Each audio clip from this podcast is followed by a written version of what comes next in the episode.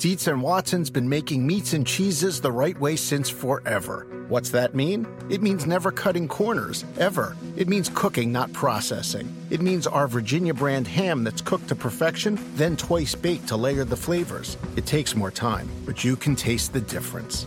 We come to work every day to do it the right way, even if it's the hard way. Because if it's not right for us, it's not right for you. Dietz and Watson, it's a family thing since 1939.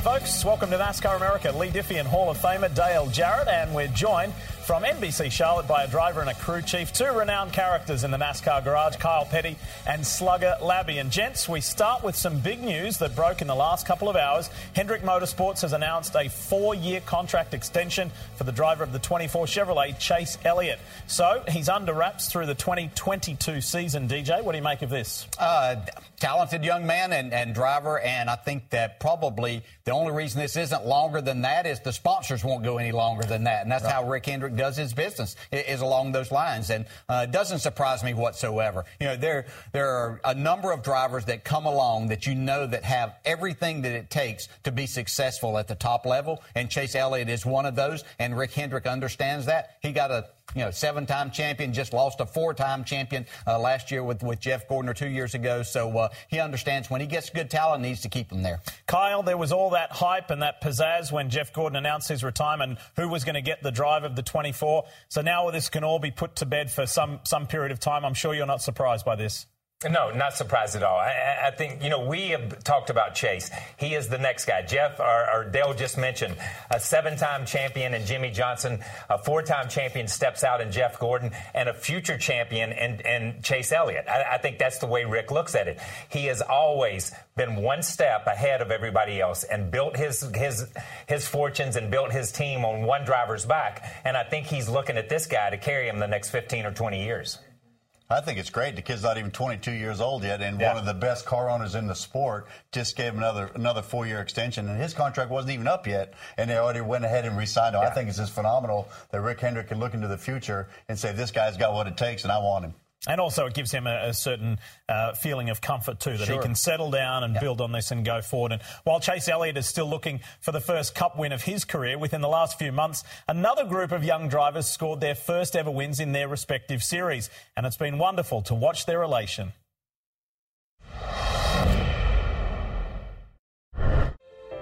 Future of NASCAR is, is present and it's going to be big. We have a great youth movement coming along here. They're very, very talented. They're going to be the face and the future of this sport. Anybody knows that they can win, and that just makes the excitement even bigger here in Talladega. They're all chasing Ricky Stenhouse Jr. Ricky Stenhouse Jr. with the win. That's making a fifth third better, boys. All 400 laps, 600 miles. We're ready for the Coke 600. Austin Dillon will gain his first career victory. He'll take the three car back to victory lane. Hey, we got you to slide the grass too, bud. Hell of a job, Austin. Love you, buddy. Love you. Hell of a job, man. The Wood Brothers and the Wood Brothers Ford, that iconic red and white. Can you imagine the pressure on young Ryan Blaney? Rear view mirror filled with the man they call the closer. And 23-year-old Ryan Blaney will score his first career win. Woo! I'm sorry you can't talk, bud, but I'm so proud of you today. Mission accomplished. I heard somebody say that last night. I think it applies today. William Byron missed out on his first Xfinity Series win by 12 one thousandths of a second. 10 laps remaining at Iowa, and William Byron gets a great restart. Byron told us he would win tonight, and indeed he does.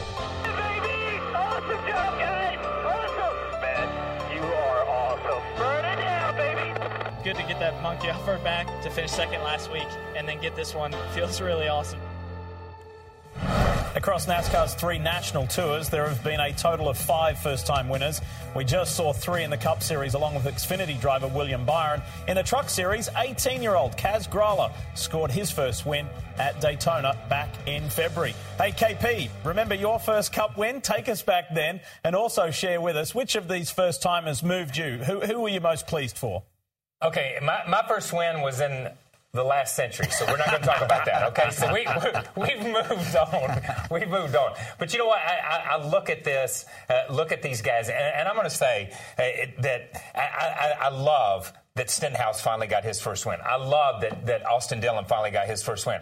But I'm going to say this. Joey Logano's 26. He's younger than those guys, and he's contended for the championship the last two or three years.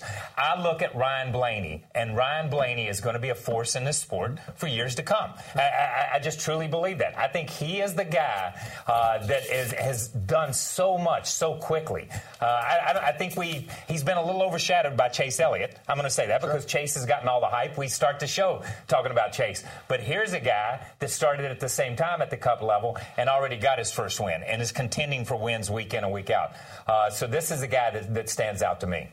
Well, you, you, talk about Chase. You know, he hasn't won a race yet. He was the one last year that was running second in Michigan, had good chances yeah. to win. He hasn't got it done yet, and he got rewarded with a new contract. So, but but the guys that have just won this year, they got to step it up a little yeah. bit. You know, the chase is coming, the playoffs are coming. They have to step up and get it done and go for that second win. They can do it. They know how to win. That's the hard part is figuring out how to win. Now that you've won, you got to do it again to get right in the playoffs. Yeah, that, that adage that the second one comes easier, I don't believe that whatsoever, uh, especially the way the competition is this day and time. But I would have to go along with Kyle there and say that Ryan Blaney, to me, and and a couple, one thing about it is that this is a kid that we watched grow up in the motorhome lot, if you will, around the racetracks as, as Dave Blaney was racing. And so when you see that come full circle there, that he's done everything that he needs to do to get in the race car, do his job, and then get that first victory, uh, you're really pleasing. Obviously, with the Wood brothers, that adds another element to it. But as the driver itself, Ryan Blaney is going to be a star for years to come in this sport. Now, the answer could very well be uh, Ryan Blaney from all three of you. I want to show you some numbers about after what these drivers have done after that first win. In your opinion, and you can look at the numbers or you don't have to, in your opinion, who's done the most since that first win? Well, I, I, think that it's still been Ryan Blaney. I think it, that he was doing a little bit more even before he got that, and he's continued with that because he was the one that I think was on our radar to get that first victory. They were running well enough to do that, but it's such a hard thing. I mean, every week brings something a little different. Slugger, it doesn't have to be necessarily the numbers, but in your opinion, who's done the most with that first win? Well, I think Ryan Blaney he hasn't won not too long ago. It's been yeah. uh, what a month, and, and he he just did well at Sonoma, the, one of the hardest tracks to get around, where the tires falling off as much as they did, and he had a really good run. So I think Ryan Blaney has done a lot and will continue to do a lot. Yeah, and I'm going to say this, and, and I look at these things, uh, these three drivers. Uh, I'm, I'm going to spin us in a little bit different direction here. These are three teams when we look at the Wood brothers, when we look at Childress, and we look at Roush Racing. These are three teams that weren't in victory lane last year. Three teams that didn't have that opportunity to contend for the playoffs, that didn't have that opportunity, and now they have that opportunity to be in the playoffs uh, and at, the, at the, the highest level. We're still talking about Joe Gibbs and those guys not winning races, and here's three teams that didn't win last year. So I think the one thing that these three teams have done since their win is all of them have stepped it up a little bit. Yes, Ryan Blaney may have done a little bit better and, and have better numbers, but all three of these teams have put themselves back on in, in the daily conversation. Yeah, and for the good of the sport, we need all of them to continue to do well because they are the face, the, the one that, that new fans are going to look at going forward uh, because, you know, the Jimmie Johnsons, Matt Kenseth, these guys aren't going to be around forever, so this is great. But I tell you who is impressive, and he's not in the Cup Series yet, but it won't be long, and Rick Hendrick has his hands on him already, and that's William Byron. This young man hasn't been racing very long, but he might be one of the most talented that I've ever watched come across. And talking to Elliott Sadler about him, he's very impressed with him. So so uh, this is a young man we're going to be hearing a lot from too.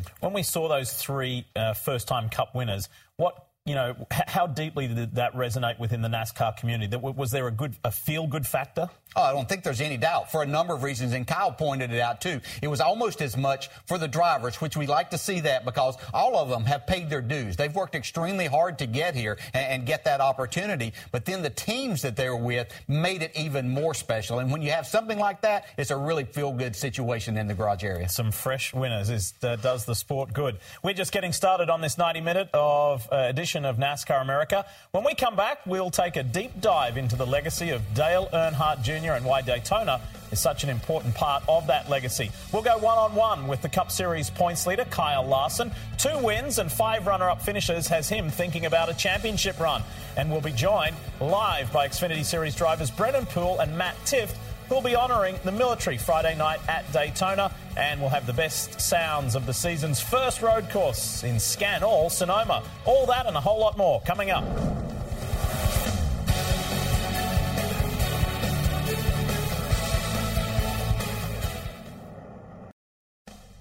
Just a heads up, NASCAR America is moving to a new time beginning next Monday, July 3rd. We're on at 5 p.m. Eastern weekdays right here on NBCSN. Tell your friends, set your DVRs, spread the word, 5 p.m. Eastern, just in time for your 4th of July celebrations. The NASCAR Xfinity Series goes racing Friday night at Daytona right here on NBCSN. Amongst those looking to score a win and lock into the playoffs are Brennan Poole and Matt Tifft who we'll be talking with shortly here on the show. They're sixth and ninth, respectively, in the Xfinity Series standings. And as part of the continued efforts to show appreciation for the armed forces through the NASCAR Salutes program, Xfinity Series drivers will bear the names of active military units and installations on their race car windshields during Friday's race at Daytona. There are thousands of military personnel from around the country and stationed around the world who, of course, are huge NASCAR fans. And NASCAR Salutes is about acknowledging them for their service and appreciating their love for the sport of NASCAR. Soldiers of the 2nd Brigade Combat Team, 3rd Infantry Division, we'd like to wish Will best of luck in the Firecracker 250. Say We're soldiers of the 3rd Infantry Division at Fort Stewart, Georgia, and would like to wish number 19, Matt Tifft, good luck. Go, Matt! Rock the line!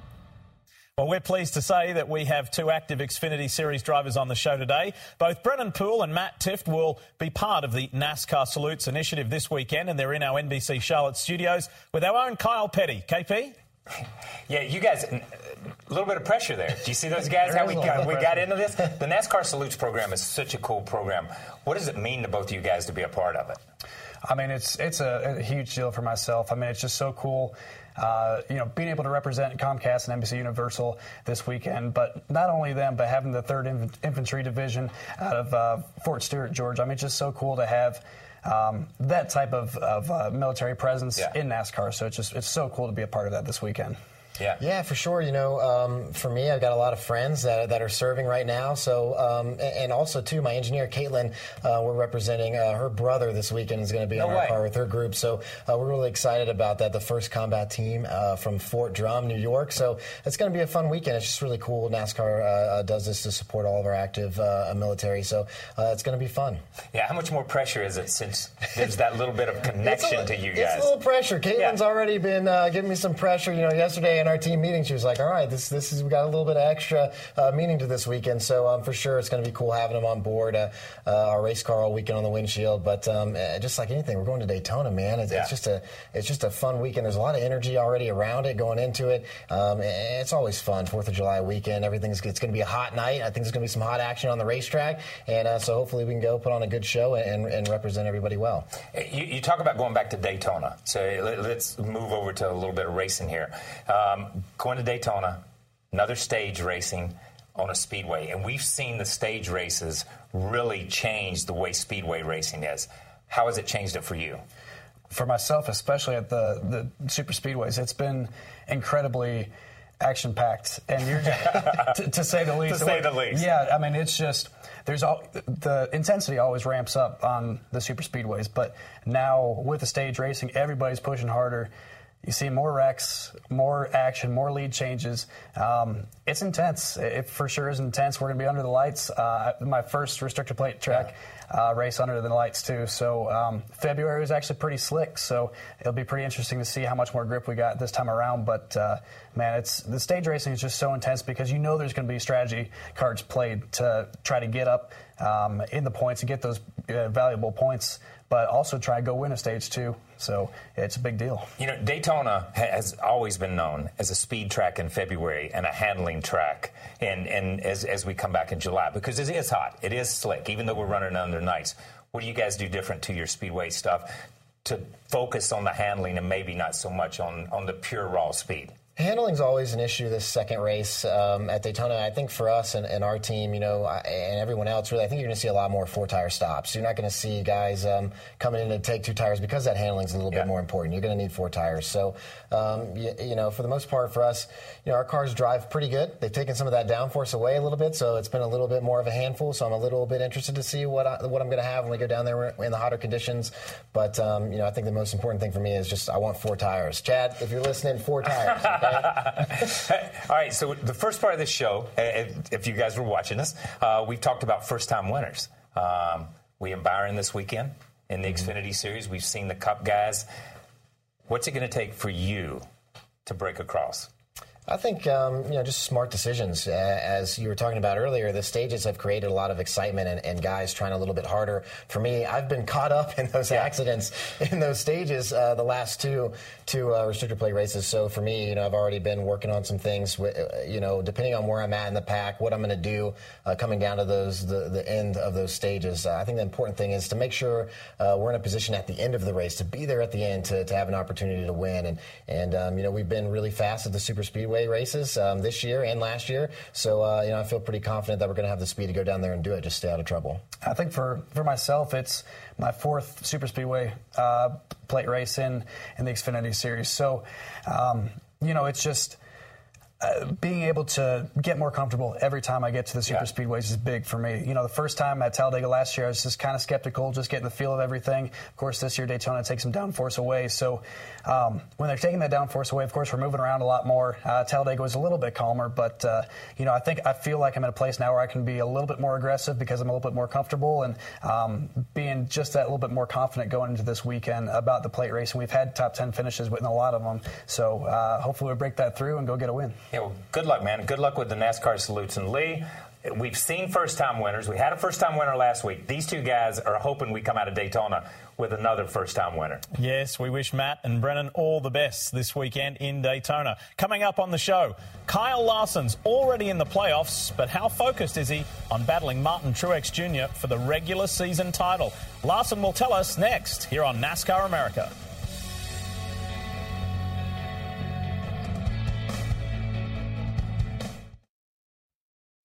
The Grand Depart of the Tour de France is on NBCSN. Riders begin their three week tour in Dusseldorf, Germany, with a race against the clock. Coverage of the Tour de France begins Saturday morning at 9 Eastern with an encore at 8 p.m., all on NBCSN buzz in the air here at Auto Club Speedway. And win number two in his career will come in his home state. Kyle Larson across the line. He will score the victory. Put that plastic dress back in the freaking closet. Hell yeah, guys. Get the broom out, baby. Swept it. All right, baby. Woo!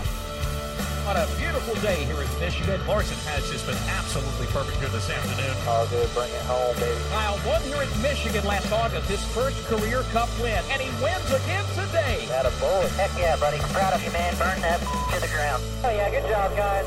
Good job.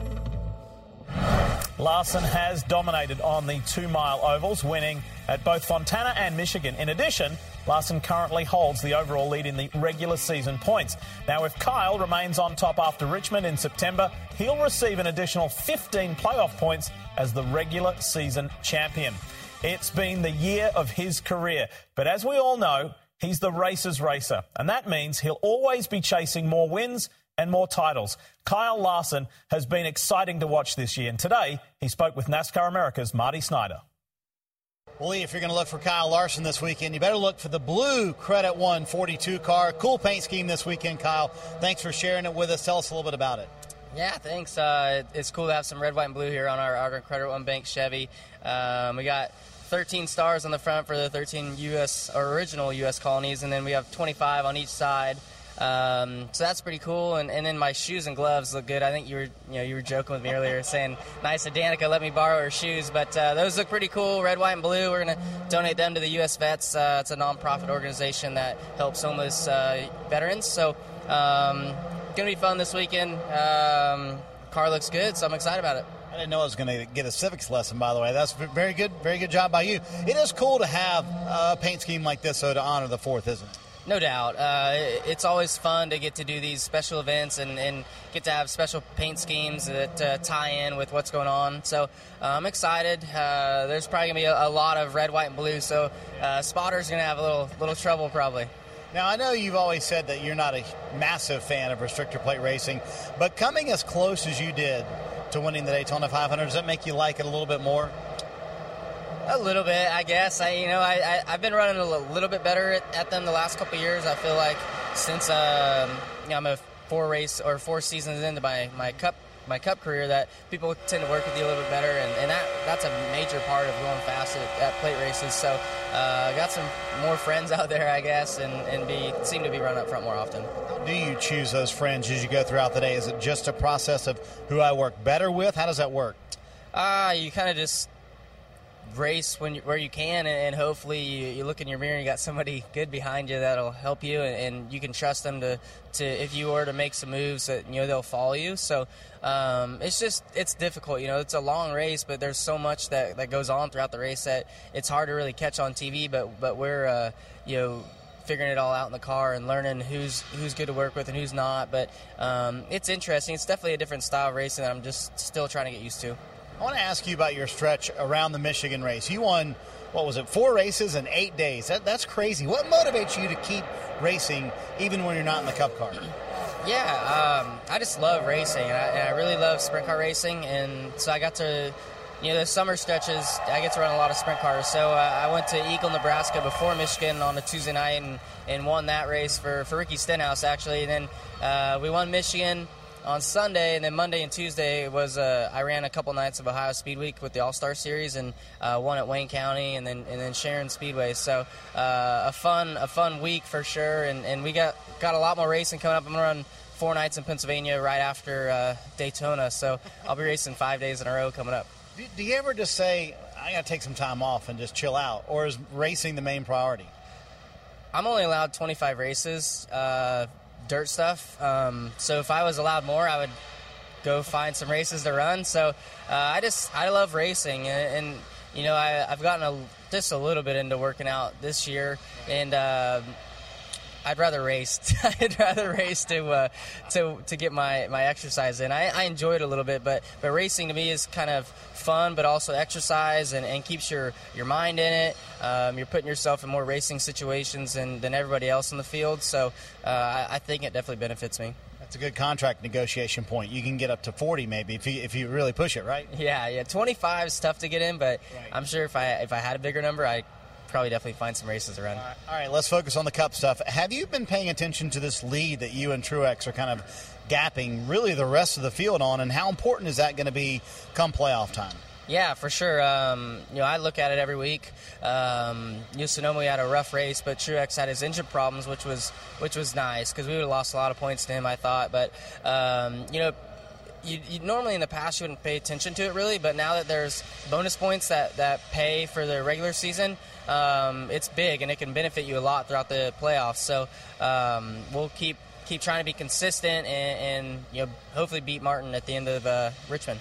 All right, you can tell in the back they're working hard on your cars because there's a lot of noise at the shop. Yeah, yeah. These guys, these guys and gals work really hard here. So, um, you know, they're really the main reason why Jamie and I have been running as good as we have all year. So, um, it's nice to see see our cars running fast and, and them digging hard all the time. You can tell by the noise behind us, Leigh, a lot going on here at the shop. But Kyle Larson looking to add more points to that lead this weekend.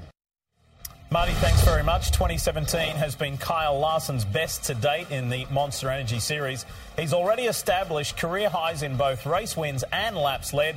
His eighth place average running position ranks only behind Martin Truex Jr. Hey, Slugger, I'd like to start with you on this one. What's clicked for Kyle Larson this year? Can you pinpoint one specific area or item?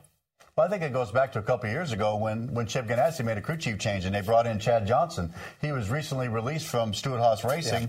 and they paired them two together. And, and Chad's a guy that never quits working. You see him, he always has a sweatshirt on. In Daytona, he'll have a sweatshirt on. It's just the way he is. Uh, he doesn't think about himself. He works hard for the race yeah. team. Uh, if, if they hit the wall, which Kyle often does in practice, yeah. he'll grab the Bondo and a hammer and, and he'll make it work. But uh, the biggest thing at Chip Ganassi Racing right now is great to see all those people working. I hope hope the people up in up in the office or upstairs are working on his contract extension. They really need to get that done. I'm betting somebody is. Yes, I'm sure. I would bet that, that, that somebody is. But it, you ask what has clicked. I, I, think a lot of things have come together at the right time for him. You mentioned Chad. Um, I think you mentioned Chad. I think Felix or, or, Chip made some changes within those teams, within the Ganassi organization over the last 18 to 24 months. They're became, beginning to play out. I think a lot of that is. And I think that this kid, I think Kyle Larson, has learned how to put 500 miles or 500 laps or three and a half or four hour races together. Dale Jarrett and I have talked about it on numerous occasions. He could put together three hours of a race, but not the three and a half. Something always happened that would take himself out of a race late in the race. Kyle Larson is a racer. He is under, he understands how to race. He loves to race. I spent time with him doing a race and roots program. He it's phenomenal to be around him. But I think what clicked was he understands what it takes to get to that last 15 or 20 laps, and then he has that killer instinct to be able to pounce. Yeah. Everything aside, he's just a racer. That's what he does. And he's become very, very good at NASCAR racing now and understanding exactly what he needs to do how he needs to go about it, what, how he can relate what's wrong with his race car more. And I think that's helping to get his race cars better. So now he doesn't have to drive them and overdrive them. And I think that pays big dividends to him. But I look at Kyle Larson. He talks about the 25 races that he's allowed to run. begrudgingly. Yeah. yeah. and so I used to compare Tony Stewart to A.J. Foyt. They could go anywhere, drive anything, and win in it. And that now I'm going to compare, now that Tony's an old guy and retired, Kyle Larson reminds me of Tony Stewart. That's what he does. He wants to race. As he said, he doesn't care about being in the gym. He goes some, but he would rather be in race shape. And you do that by racing all of these uh, sprint cars and, and, all of these events that he goes to. So he's just very, very talented. And we've talked about this from the very beginning when he came in. You could see that talent there. You know, some people just have that. And it was evident but getting it to the end. Jeff Burton brings it up a lot. You know, you've got to be able to figure out how to keep it off the wall at the end of the race to give yourself an opportunity. So we're kind of running out of adjectives. He's so very talented. All I'm going to say, yeah, I've got one thing. He's just damn good. That's all you can say about him. Well, he brought up there about working out, and a little birdie at Ganassi tells me that new trainer this year, both for him and for Jamie McMurray. They do some training, some cycling with Jimmie Johnson, Matt mm-hmm. Kenseth, and this yep. young man has seen what it takes the seven day a week dedication yep. to become a champion. So who knows? That also could be one of the big factors. No doubt, all eyes will be on Dale Earnhardt Jr. this weekend as he races at Daytona one more time. When NASCAR America returns, a special look back on Jr. and his father's legacy at the World Center of Racing.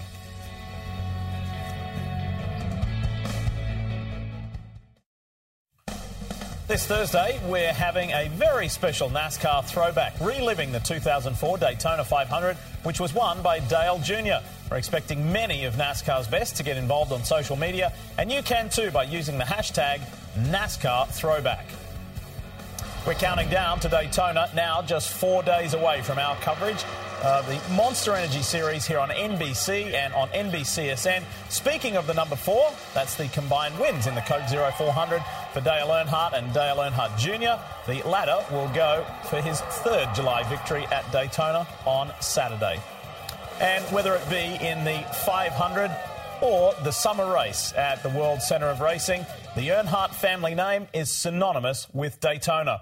A driver who achieves the heights of success the Earnhardts will, of course, have created an impactful legacy, as future Hall of Famer Ken Squier tells us. Dale Earnhardt Sr.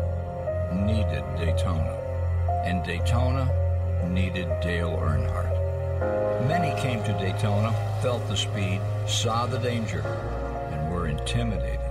He made himself feared and fearless, hungry for success, willing to skip the groceries to keep the race car rolling. Dale's first Daytona 500, 1979, squared off against the great names of the game Petty, Cale, the Allisons, and Dale would not take a back seat. Dale Earnhardt going pretty wide. Bobby Allison with it. As Daytona grew, Dale grew. Won 34 races here, nearly twice the amount of anyone else. But his quest for the 500 made Daytona more meaningful. When it came to action at Daytona, Dale was in it. Big trouble. Earnhardt out. The going to cost Dale Earnhardt the race. Time and time again, fate stole the show. Earnhardt, something is amiss. It became legend that his open-faced helmet was how he felt the wind, how he saw the draft. His victory in 1998 was a success story that took two decades to create. Seven national championships to his credit. That quest for the great American race was his holy grail.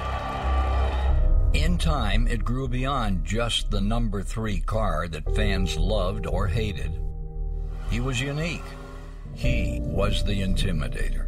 His son, Dale Jr., demonstrated that same focus, that same devil may care attitude.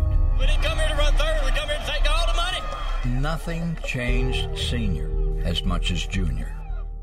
His dad is here first. What a moment. Dale Jr. will always claim that he still felt his dad and the experience of those Daytona decades. It was something they shared. How to handle the draft. When to take the wild slide for another slot. But Dale Jr. also learned the importance of the press, of the sponsors, of the crowds. Most importantly, Daytona gave Dale Jr. the hard lesson of what happens when you lose a dearest friend. And so, in the very next race at Daytona, after the 2001 loss, Dale Jr. returned to this track and won on the 4th of July, 2001. It was the mark of an Earnhardt.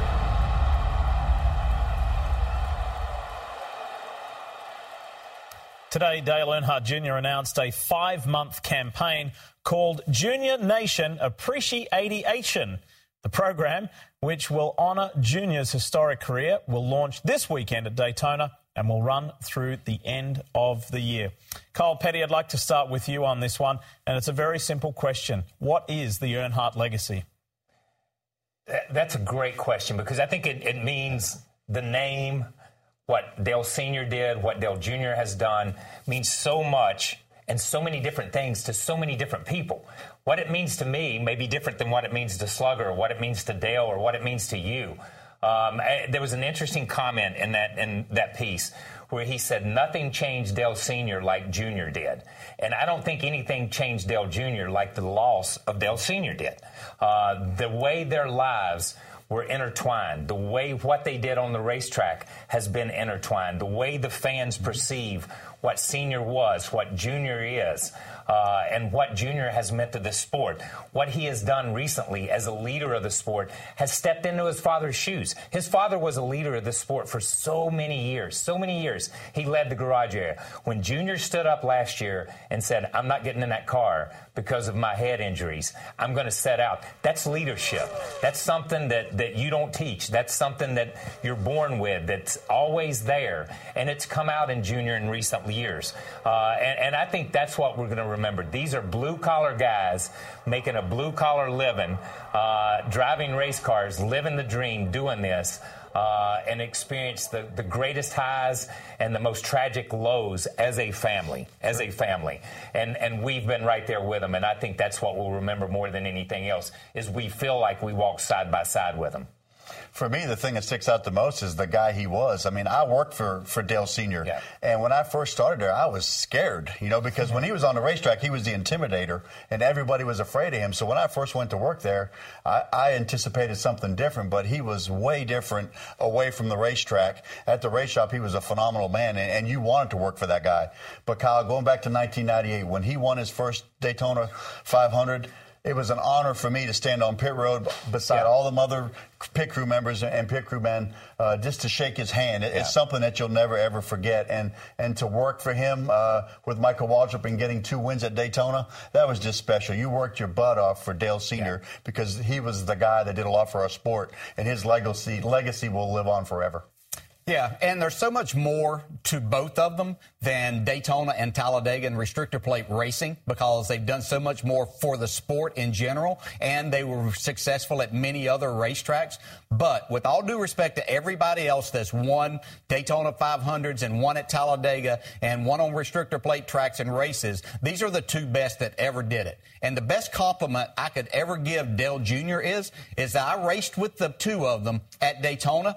And if I didn't know, I couldn't have told you which one I was racing Wow. against. They were so much alike in the way that they went about things. So it was just incredible. Uh, it's been great to race with both of them and, and watch them and learn from them. But, uh, you know, Saturday night's going to be a special time to, to watch Dale Jr. And uh, obviously, if he can go to victory lane, it'll mean a playoff spot. But uh, just two incredible people that have done so much for this sport. Keeping in mind what the three of you have discussed about the Earnhardt family name and the Earnhardt legacy at Daytona International Speedway, I mean, for me, it's like uh, putting ice in a soda. It's like putting putting creamer in your coffee. It's just normal. It's meant to be having an Earnhardt at Daytona. So, with that being said, don't we have to soak up this weekend all the much more? Oh, there's no doubt uh, that, that we want to do that, and we're going to be there to, to soak up everything that we can. I think it's going to be very interesting to see how he handles everything because Daytona has been so much uh, of his world and his life, and so many good and, and difficult things uh, about that. So, how's he going to handle all of that? I think once he gets strapped in Saturday night, we're going to see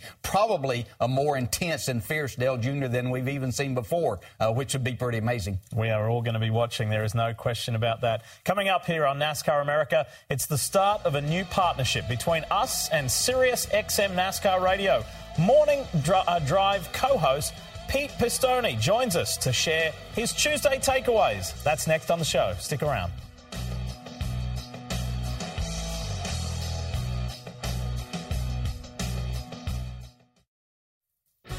Be there as another chapter in the Earnhardt legacy comes to a close. Dale Jr. takes to the track at historic Daytona International Speedway one last time, Saturday at 7 Eastern, only on NBC. Now, many of you NASCAR America fans are no doubt familiar with Sirius XM NASCAR Radio Channel 90. They cover everything NASCAR, the news, conversation, great guests, and of course, all the racing. And now, NBC Sports and Sirius are joining forces. Starting tomorrow at 9 a.m. Eastern, an NBC NASCAR personality, Maybe something like our Hall of Famer here, Dale Jarrett, will appear on the morning drive tomorrow, and that honour goes first up to our crew chief, Steve Letarte. And just as good on Tuesdays, we'll welcome in the co host of Morning Drive right here on NASCAR America, Pete Pistone. Pete, for starters, I know you go on the radio almost every day, but to come on NASCAR America today, I can see you've had a shave. Did you put some hair product in, maybe a little bit of makeup to get ready for your telly? I did, but if there's ever a face for radio, guys, this is it. So it's good to be with you this afternoon for sure. Well, it's great. It's great to have you on the show. Let's get going with Tuesday's takeaways. Hey, this is great news about the tie-up between NASCAR and NBC and SiriusXM satellite radio. What does it mean for both parties going down the road? Well, I think it's great because, as you said, Leigh, a lot of our listeners watch all the NBC programming, hopefully NASCAR America every night. And, you know, I think having the two entities work together is just going to be great for the sport. I think we're really positioned for a really exciting second half of the year. You guys pick up the baton this weekend at Daytona. We're there every day, 24 7 on Sirius XM NASCAR radio. So I think the marriage is going to be perfect here from now until the end of the year at Homestead. Hey, Pete, let's dive right into some drivers uh, right now, then a few that are winless to this point. Uh, obviously, in some good shape points wise. Kyle Busch, fourth into points, still winless. What's your take? I think Kyle Busch is probably of the group we're going to talk about, DJ, the safest because of what you just said, where he is in the point standings. But again, that frustration level's got to be pretty high for Kyle Busch to go all the way to where we are right now, back to Daytona, not having him win. Of that group, he's probably the guy that I think has come the closest week in and week out. I think it's not a matter of if Kyle Busch is going to win. I think it's when he's going to win. But if somehow he does go the rest of the way, I think points wise, I'm good enough with him that he'll make the playoffs and be in this year's championship. Pete, staying with the JGR theme, let's talk Denny Hamlin. We know how well he went last year at Sonoma. Sunday with a fourth place finish, he was close. How agonising do you think that was, given that he is the same as his teammate, winless at this stage as well? Yeah, I think you're right about that, Leigh. And, you know, we had his crew chief, Mike Wheeler, on the morning drive last week, and frustration, you could feel it there. But they also felt a little bit optimistic, especially going to Sonoma because he runs so well there. He ran so well, almost won the race a year ago, till Tony Stewart got him on the last lap. almost the same this time around, but I still think there's optimism there in the 11 camp that they're finding the speed that they've been missing so far in the first half of the year. And the next race at Daytona could be a place you see Denny Hamlin bust down the door to victory lane.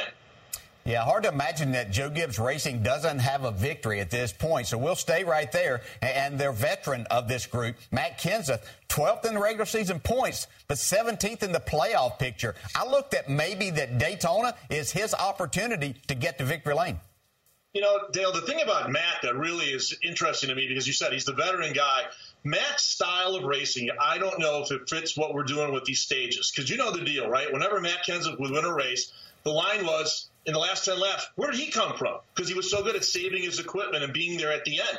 I think you've got to change the way you race now with these stages. I think you've got to be up front more often. I think you've got to make sure you get those stage points, those playoff points, and those wins. And I'm not so sure that Matt Kenseth and Jason Ratcliff have been able to do that as much as they would like. And so I think he said to change the way he races some. I'm with you, though. I think the way we he runs at plate tracks at Daytona on Saturday night, that could be the way you see him get into the playoffs as well. But that's the one I really scratch my head that Matt Kenseth is winless so far here in 2017. Pete, we'll switch from Joe Gibbs over to Hendrick. We'll save the best till last for Dale Jr. His teammate, driver of the 24, Chase Elliott, as we mentioned earlier here on NASCAR America. Big news with that contract extension. What do you make of it? Well, not surprisingly, I think there's some questions about Hendrick Motorsports going forward, obviously, of who's going to go in the 88 car, what the status of the 5 car is. I don't think there was ever any doubt of Chase Elliott being there long term. I thought it was just a matter of time that uh, Rick Hendrick was able to ink him to an extension, and he did that. So he'll be there through 2022. Jimmie Johnson got his deal done about a week or so ago. So at least from that standpoint, the future of Hendrick Motorsports on that side of the house between Jimmie Johnson and Chase Elliott pretty secure for the next few years. Okay, Pete, if you haven't heard, this might be Dale Jr.'s last trip to Daytona. What? Yeah, what? Just, just throwing that out there. But th- obviously, in the 40 car field come Saturday night, there is nobody better than, than Dale Jr. Is he good enough, and is this team good enough at this point in time to get that victory that will put him in the playoffs? You know, he's certainly good enough, DJ. You know that. He's such a good plate racer. He's got such a great track, track record, not just at Daytona, at Talladega. I just wonder about when you put all your eggs in one basket, because I just haven't seen anything out of the 88 car up until now that leads me to believe that they can be that impact player that I like to say for wins anyplace else but Daytona. I know there's going to be pressure. He, he's a guy that has been around the spotlight basically since day one, so he's pretty good at handling that. I think he will certainly be in contention here if he can get get through all the trouble that usually happens at a plate race like Daytona and be there at the end and be in position to make a run for the checkered flag. I see no reason why we couldn't have what I would think would be one of the best stories we've had in some time. Dale Jr. winning for the last time at Daytona and making the playoffs with that victory. All right, tomorrow morning you're going to have our crew chief, Steve Letarte, on. Here's the challenge for you, Pete.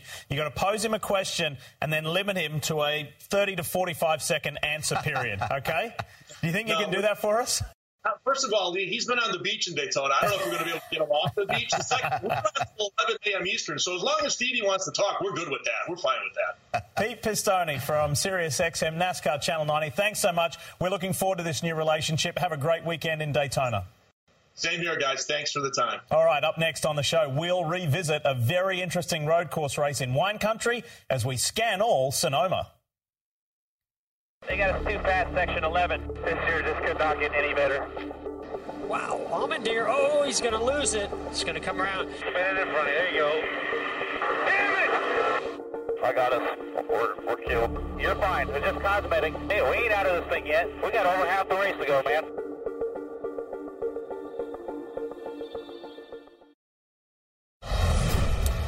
This day in NASCAR history, 1999, for the second straight season, Jeff Gordon won from the pole at Sonoma Raceway. It wasn't easy for the native of Vallejo, California, who had to hold off a late charge from Mark Martin over the race's final three laps. Gordon, who added a third straight win in 2000, is the only driver with consecutive Sonoma victories. As you know, there is no shortage of action and sometimes chaos on NASCAR Cup road course races. It's frenetic. So let's go inside the race on Sunday with Scan All Sonoma style. Getting set for the first road race on the Monster Energy NASCAR Cup Series. AJ, you go out there and have some fun. We know we got the best driver in the field, so we're going to execute down here. Give him a chance to win this thing. Good for man. 1.99 miles of twist and turn and lots of excitement. All righty. Have a nice smooth day here. Smooth shift. Have some fun out there, man. 10 4. Here in Sonoma, it's a dogfight for the top spot. There you go. You get to say it. Move Martin Truex Jr. to the point. Oh, you got to say it.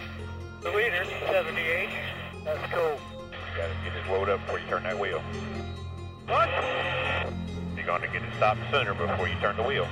What? I can't understand the accent. Whoa, little block by Danica. Whoa, Not a good Junior idea. loses it under Whoa. braking. Hold it. Hold the brake. Hold it. Oh, he's spinning. Watch him come back. Watch him coming back. I needed a lot more help on that. Spinning doesn't tell me. I need to know spinning coming up the track. A near disaster for three top drivers. Wow. It just come around. She kind of blocked me down into the slick stuff there. Did he get you hard there or just get up in the loose stuff? No, he uh, he barely got me. Turn your radiator fan on under caution. What? Might turn your radiator fan on. Okay, you have to speak a bit slower so I can understand every word. So A.J. Allmendinger has charged from the 11th position to the lead. I think I figured out something in 11 a little bit that may help us. I'm just not in the racetrack. Yeah, 10 4. Look at your in-car camera in here. That was fun to watch. A little scary, but fun to watch. One inside by himself. Clear, clear. Oh. Trouble in the S's. Clint Bowyer goes around. Wrecked you. Car's not hurt. Damn it, sorry about that. I was trying to like plan in, and he just didn't think he was going to turn that sharply. I was trying to let him in without stopping. That's my fault. I mean, I was being aggressive. I thought he'd give it to me. He did. They got us two past section 11. Is it better to do the pass through or take the tail end penalty? This year, this could not get any better. I can't see. Holy. Got a plan to fix it if we get a caution here. We got a plan. Keep doing the best you can do there. I can't see anything. Oh my god, I need to guess where's the truck. If we can't, we'll lose one lap for sure. Randy, I know you're waiting on a caution, but he doesn't know where he's going, and he's on and off the track over already has turns. Bring the 23 in. Let's clean up that hood before it goes flying. Kurt Busch in fifth. Pit, pit, pit. Take it in time. I was already committed to the line in the braking zone and saw it flash red. I mean, it's the most up thing. I love getting caught by it. I seem to be the only one in the last 12 years that's been caught twice. Wow, Allmendinger, oh, he's going to lose it. It's going to come around. Spin it in front. There you go. Damn it! I got us. We're, we're killed. You're fine. It's just cosmetic. Hey, we ain't out of this thing yet. We got over half the race to go, man. We don't see any tire smoke or anything, bud. If you can tolerate it, just keep going for now. You're P15 currently. We are in our window to make it on one more stop. But we could probably win the stage if you want the stage points, you know. I'm picked to win. We got a car to win. We need to try to win. Harvick, your leader, has about eight car lengths now on Martin Truex Jr. Martin Truex Jr., the most dominant car in the afternoon. Doing a heck of a job, buddy. We've got 30 laps to go. I think we're blowing up. Uh, 78 behind you says he's blowing up. He's blowing up bad now, guys. And Martin Truex climbs out after leading the most laps today. Whoever's driving at 23 is a weapon. Alonde got off in the grass a moment ago. 23's a f***ing idiot. Tried to spin me out, so I, yeah, I gave it to him. A.J. Allmendinger, he's in 16th place. We got a problem. I'm running out of volts on battery. It's dropping quick. Yeah, 10-4. I'm pretty sure it's the alternator. Kevin Harvick uh, takes over the lead uh, now by almost nine seconds. Keep saving here. Five to go. Bowyer's on the move. 14 is now P2. Running in the back twice. Pretty impressive. God, why do we make it so hard? You can hear the fans in the grandstands cheering on the California driver. Doing good. Keep saving some fuel. Taking care of it here. The yellow flag and checkered flag will fly for Kevin Harvick as Kasey Kahne has crashed hard in turn number one. Hang on. Hang on. It's like we hit that lap car, I guess. Just drove into our door. You never turned. I'm beat the dude up here. If I'm suspended next week, I'm sorry. I'm so mad right now. Don't do anything. It ain't worth it. This race was all about Kevin Harvick today. He had enough fuel to do some burnouts as he's celebrating right now on the pit road, and his crew is going out to meet him. Guys, great freaking job. Awesome job. Unbelievable. This is why we love Scan All so much. I think for me, and I'm not going to repeat what he said, but I think Boris said had the best one there from from Sunday's race. How about for you? What did you enjoy? What did you pick up from it? Uh, there's just so much that goes on, especially on the road courses there. But this is one of my favorite segments every week. But I think the main thing that stood out there to me was Kevin Harvick saying, "We have a car to win now. Hit to win. Yes, We've got a car yeah, to win. Yeah, that, let's forget about. it. We'll get a stage win and a few more along the way. And now they they won. They can concentrate on getting more stage wins, like the 78's been doing. The 23 was interesting. Uh, to say the least, yes. I think he had everyone's attention. Kyle, speak speak slower so I can understand what you're saying. Listen, it was all interesting. I, I, am just glad that there was a, a, bottle of wine waiting in every truck for crew chiefs, right. spotters, and drivers when it was over with. That's all. The thing that was interesting to me was Clint Bowyer. Gotta yeah. love that guy. Oh, he yeah. is so animated. And I know when I was sitting on the box, I would always scan the 14 team between uh, Mike Booger, the crew chief, Clint, and uh, the spotter, it was pure comical, and it's something worth listening to. Slugger, how, how tough is it? T- take us into your world when you've got a driver, particularly on a road course race, when it's so heated, it's so animated. How do you bring them back down? How do you calm them down? it's a challenge. You know, it's uh, it's definitely not easy, but you try your best, and you work uh, as a crew chief and a spotter. You try to, to get the driver back where he needs to be and focus forward and forget about what just happened. And it's not always easy, especially on a road course, because that is different for these guys. Yeah. But yeah. Uh, definitely, it, it's uh, it's a challenge. And remember, in the Cup Series, we've got one more road course to come. You'll see it on NBC Sports. It's coming up at Watkins Glen in early August. Coming up on the show, though, the feel good story continued this past weekend for John Hunter Nemechek and his family team. More on their latest Truck Series success at Iowa when NASCAR America returns.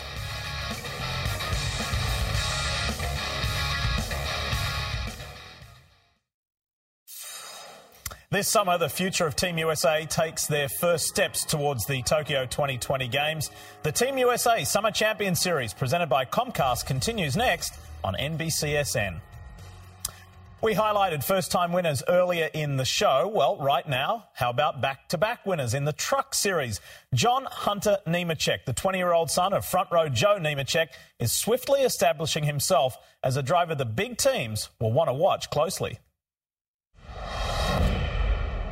Crafton had a pretty good lead going into turns three and four, but now he's got some unwanted company in the form of John Hunter Nemechek. John Hunter Nemechek gets a great run into turn number one, pulls up alongside Matt Crafton, takes the top spot by the time they get to the back straightaway. Checkered flag in the air. John Hunter Nemechek wins the Drivin' for Linemen 200 at Gateway. And John Hunter Nemechek takes the TBC group and Nemco Motorsports back to victory lane. It's definitely an emotional win. Uh, all the hard work that goes in. Um, everyone works their tails off, and we haven't had the best of luck this year. Um, and getting in victory lane when we needed to, God is great. I can't thank Him enough. Being faithful, uh, I knew all the hard work would pay off. So this is awesome uh, Father's Day present for Dad here in Team Owner. Briscoe can't swing off of turn four because Johnny Sauter is there. Sauter threads the needle between the wall and Chase Briscoe. He hangs on to the lead. Meanwhile, John Hunter Nemechek makes it three wide for the top spot through turns one and two, and Nemechek busts out in front. John Hunter Nemechek through turn three and four set sail for victory lane. He won last week at Gateway. He's going to win at Iowa Speedway as several trucks spin off of turn three and four. But John Hunter Nemechek is your victor. Two weeks in a row, guys. The little team that could. John Hunter Nemechek goes to victory lane. We spoke earlier about a feel good factor. Slugger, you know, through your wife, you're part of this family. You know this family intimately. All you had to see was John Hunter's face there at Gateway, that victory and the tears coming out. Uh, they reflect just the enormous workload, the enormous commitment and sacrifice. And this is a tremendous story. Sure, the Nemechek family is a true racing family, and I got to go to yeah. the shop today and see both John and John Hunter and uh, Joe and John Hunter and talk to them and just realize man, they don't have much, but they're doing a lot, you know. Yeah. And, and John Hunter is just elated. Uh, he begged his dad to go to the last two races. His dad found some money, maybe took it from the family, who knows? But he yeah. found the money, like true racers do, and they won the last two races. And now they're locked into playoffs, and, and they're going to Kentucky next week, Kyle, a track that he's finished second last two times there, and he's going to, for three victories in a yeah. row, something that hasn't happened since 2015 with Joey Logano in NASCAR. So this family is just through the roof, and, and they're giving everything they they, they have. But I'll tell you, I was there today, and, and it was five guys working on the trucks, and I was getting dirty looks because I was taking two of the other workers away yeah. from working on the on the race truck. So just a great story, and uh, to see those guys knowing what they give and what they're getting out of it is truly amazing. And just very very proud to be a part of that family. Yeah this is what racing that we grew up in. This is the this this family and what they're doing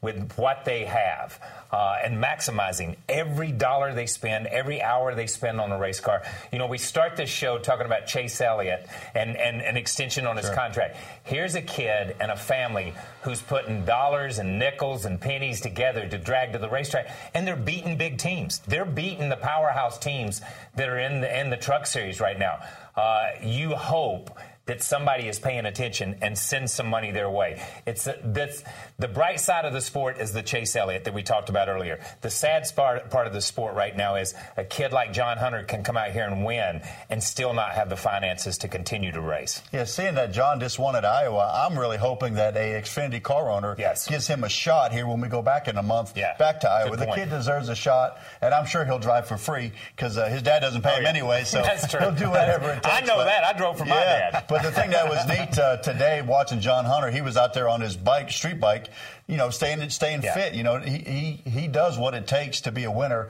and he's trying to get where he needs to be. And just to see the effort this young man's yeah. putting in, and, and the family that has stepped up behind John to give him the shot he deserves. I hope one day he certainly gets yeah, it. Yeah, I do too. Yeah, you hope that comes about. And, and, as Kyle pointed out, and Slugger said too, you know, this is a family that has done this for a lot of years. Back to Joe's racing career, uh, Kyle and I both raced against him quite a bit. We watched John Hunter, another one, grow up uh, around this sport. And I don't think there was ever any doubt that, as you can see, John Hunter there, he was going to, that's what he was going to do, was be a race driver. And he's turned into a very good race driver now. He's very, very talented. And Nobody ever said this sport's going to be fair. So will he get his shot? I'm not sure. Is he deserving of that? Absolutely he is. But as in so many cases in this sport, uh, it's about what money do you have to bring along with you. But we hopefully there is, as they pointed out, there's a car owner in the Xfinity series out there somewhere that, that has a good ride for him and, and will give him a shot so he can prove that his dad is the best resource he can have, right? Yes. There's not there's no questions that his father can't answer. But if you were to have a one-on-one with John Hunter, what would be your advice about the next steps or the, the path forward? Well, you don't want to just move on just to be moving on into the Xfinity series. You know, you want to stay relevant and you want to continue to be able to be in a position to win. But he understands, you know, there it's week to week with the sponsorship with them. But yep. uh, be patient. Let the right opportunity come there. Keep doing the things. He says the right things. He works hard and he's doing the right things on the racetrack. And, uh, you know, I've always said, my dad told me this many years ago, good things happen to good people. Good things are happening here, and I think that something good will come about for him for his future. Well, how come our golf game's not better? Well, that's a good question. Wait, there's just no talent there. He has talent, thankfully. that's very true. Coming up on the show, we'll hear from the driver of the 95 car, Michael McDowell. He and Levine Family Racing are doing something really cool for youngsters that want to embark on a NASCAR career. He'll tell us more when we come back.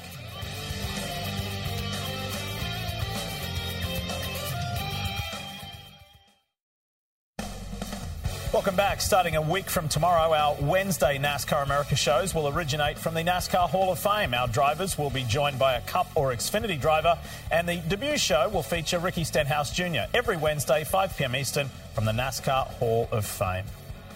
Michael McDowell is coming off a 14th place finish at Sonoma, one of his best results of the season. Away from the track, he is involved with the Levine family racing in Camp 95. Now, this is a program for high school students interested in NASCAR, and he spoke to Dave Burns about this venture. Leigh, catching up with Michael for a couple of different reasons. Uh, primarily, well, I shouldn't say primarily, but first of all, Camp 95. What's it all about?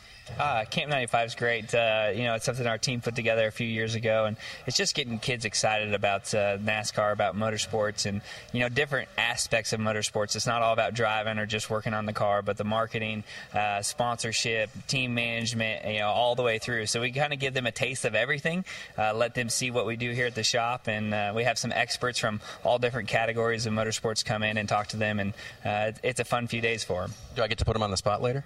Yes, let's do it. Absolutely. All right, we're going to do that. Uh, let's talk a little bit about Sonoma because it was your best finish out there. Did it look like that finish was coming all day long, or did it take a lot of work to get there? you know, it always takes a lot of work. Um, it, honestly, we're a little disappointed with the 14th. I know that's that's tough to say, but we have high expectations going to the road courses. Probably had a top 10 car. Um, unfortunately, I had a pit road violation, so put me to the tail, and it's hard to overcome that. But uh, Todd Parrott and all the guys did a good job, and uh, we got a solid run for the K-Love car. Not what we hoped for, but uh, something to build on. And you mentioned Todd. How is that chemistry going uh, as you're now the full-time driver for the 95 this year?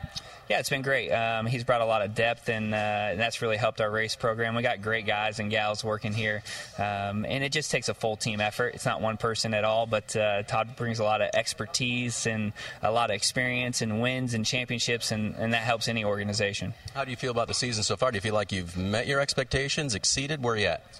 You know, I think that um, I'd give us a B minus. I think that we are pretty close to what the expectation is. Um, we haven't executed perfectly on some of the weekends where we feel like uh, we should have. Um, some in our hands, some not in our hands. But that's that's how seasons go. You know, in NASCAR, 36 races, uh, you're going to have ups and downs. But overall, as as a group, as a team, I think we're uh, we're pretty close to our expectations. But we always want more. We are about to the halfway point, and we're privileged to take over uh, the coverage of the races now, uh, starting at Daytona. When you hear Daytona, what goes through your heart and your mind? Are you excited to get there, and does it present more of an equal opportunity for a team like yours. Yeah, for sure. I think we think Chase when we, we think of Daytona, Talladega, uh, even the road courses. Those are our six opportunities in the year where we feel like we could maybe steal a win. And uh, so Daytona, Talladega are places that we circle. Uh, this is our last shot, uh, you know, before the chase. So this is a, a good opportunity for us to, you know, put ourselves in position. And who knows. And when you race at Daytona, Michael, where is your advantage? How do you feel about the racing, and, and what's under the hood for you guys? Well, we have great race cars. Uh, obviously, we have ECR power and our alliance with RCR, so we have good cars going there. Um, but a lot of it is just over the years, I've had good runs at Daytona, and so you build on that momentum and experience of putting yourself in the front at the end. And um, you know, we've had a sixth, a seventh, an eighth, a tenth, something like that. But you got to be in that top five coming to the white flag to even have a shot at it now. So um, we just got to make little gains and, and put ourselves in position. Yeah, the experience is a big factor, and the experience here at Camp 95 for these students going to be very big as well. Uh, no canoeing or kayaking or anything like that, Leigh, but they're getting a great experience. A NASCAR themed camp. What a great idea. Very cool, Dave. Thank you very much, DJ. I've known Michael McDowell for about 13 or 14 years when he was a young driver in, in junior open wheel racing. Um, it's not just all about motorsport for Michael McDowell. He he's more interested in being a good person, a yes. good human being. So this Camp 95 initiative, I, I not only applaud, but I think it's a really cool idea because we meet a lot of young people and they say, How do I get started? Where do I get my toe yeah. in? Or how do I get my foot in the door in NASCAR? And This is a very cool idea. Yeah, even though there are more opportunities now, there used to not be anything. Is to tell when someone mm-hmm. would want to know how do I get started in NASCAR, whether it was to work on the cars, to be a driver, there just wasn't a defined way to get there. And this is great that Michael McDowell is take and his race team are taking the initiative to give young people that opportunity just to see up close. Is it something they really might want to get involved in? And back to Michael McDowell, such a good person, and, and you know he's done a lot for the sport, but his focus is about life and helping others in life. And he does a lot of that through his racing. And as he's more successful, even more uh, comes about with that. And this weekend is a big weekend for them because he does extremely well. Uh, I think the one thing that he needs, he knows how to get himself in the right spot. If he can get that right someone on his bumper, then who knows what could happen on Saturday night for him. And he's being rewarded uh, through what he's what he's done yeah. as a person because that horrendous crash that he suffered with Michael Waltrip racing in the Toyota. That could have been basically been the end of his career. And now he's enjoying this longevity with Leavine Family Racing. Absolutely. Anything that happens on the racetrack good for Michael McDowell is only icing on the cake because he does so many good things outside of the racing world. Yeah, good stuff. Good luck. And we wish all the youngsters as well in Camp 95 an enjoyable time and hopefully it's educational and they can springboard into a career in NASCAR. Now, whether it's in February, July, or any time, racing at Daytona is a special experience. We'll ask our drivers and crew chief what Daytona means to them. That's next on NASCAR America.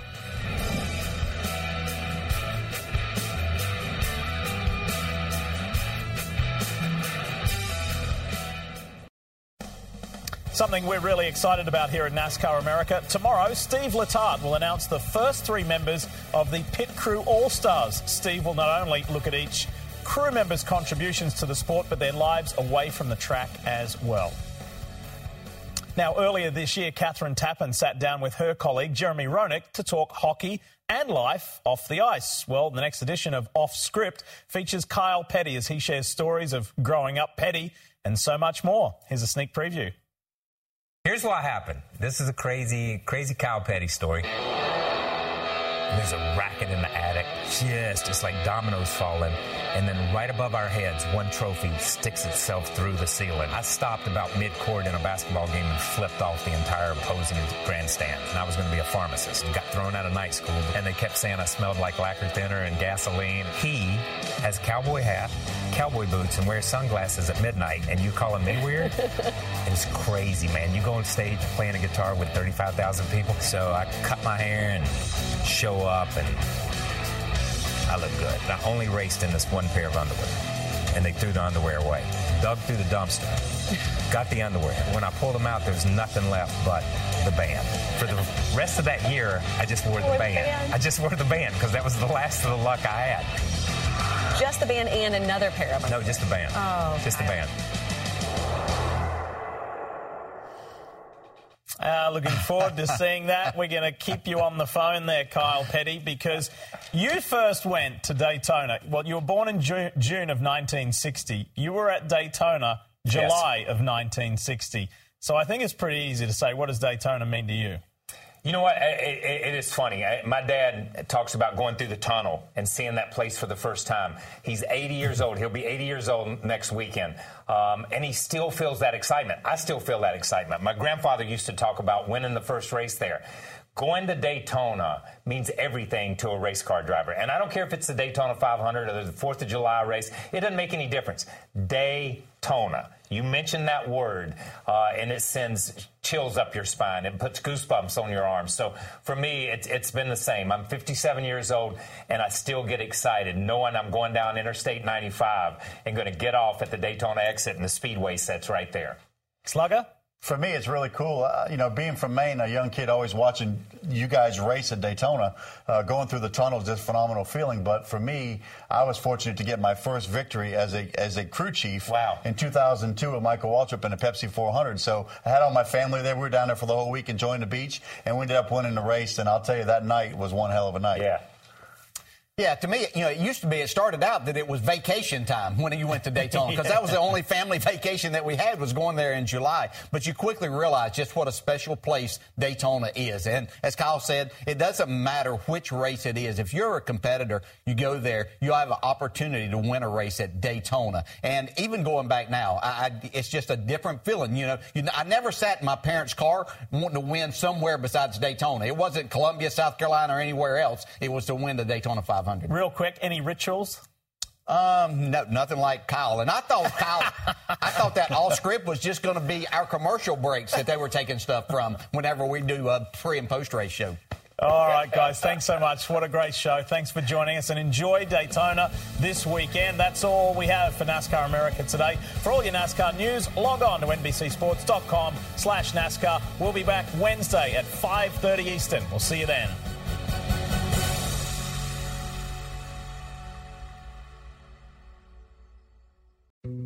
Dietz and Watson's been making meats and cheeses the right way since forever. What's that mean? It means never cutting corners, ever. It means cooking, not processing. It means our Virginia brand ham that's cooked to perfection, then twice baked to layer the flavors. It takes more time, but you can taste the difference. We come to work every day to do it the right way, even if it's the hard way. Because if it's not right for us, it's not right for you. Dietz and Watson, it's a family thing since 1939.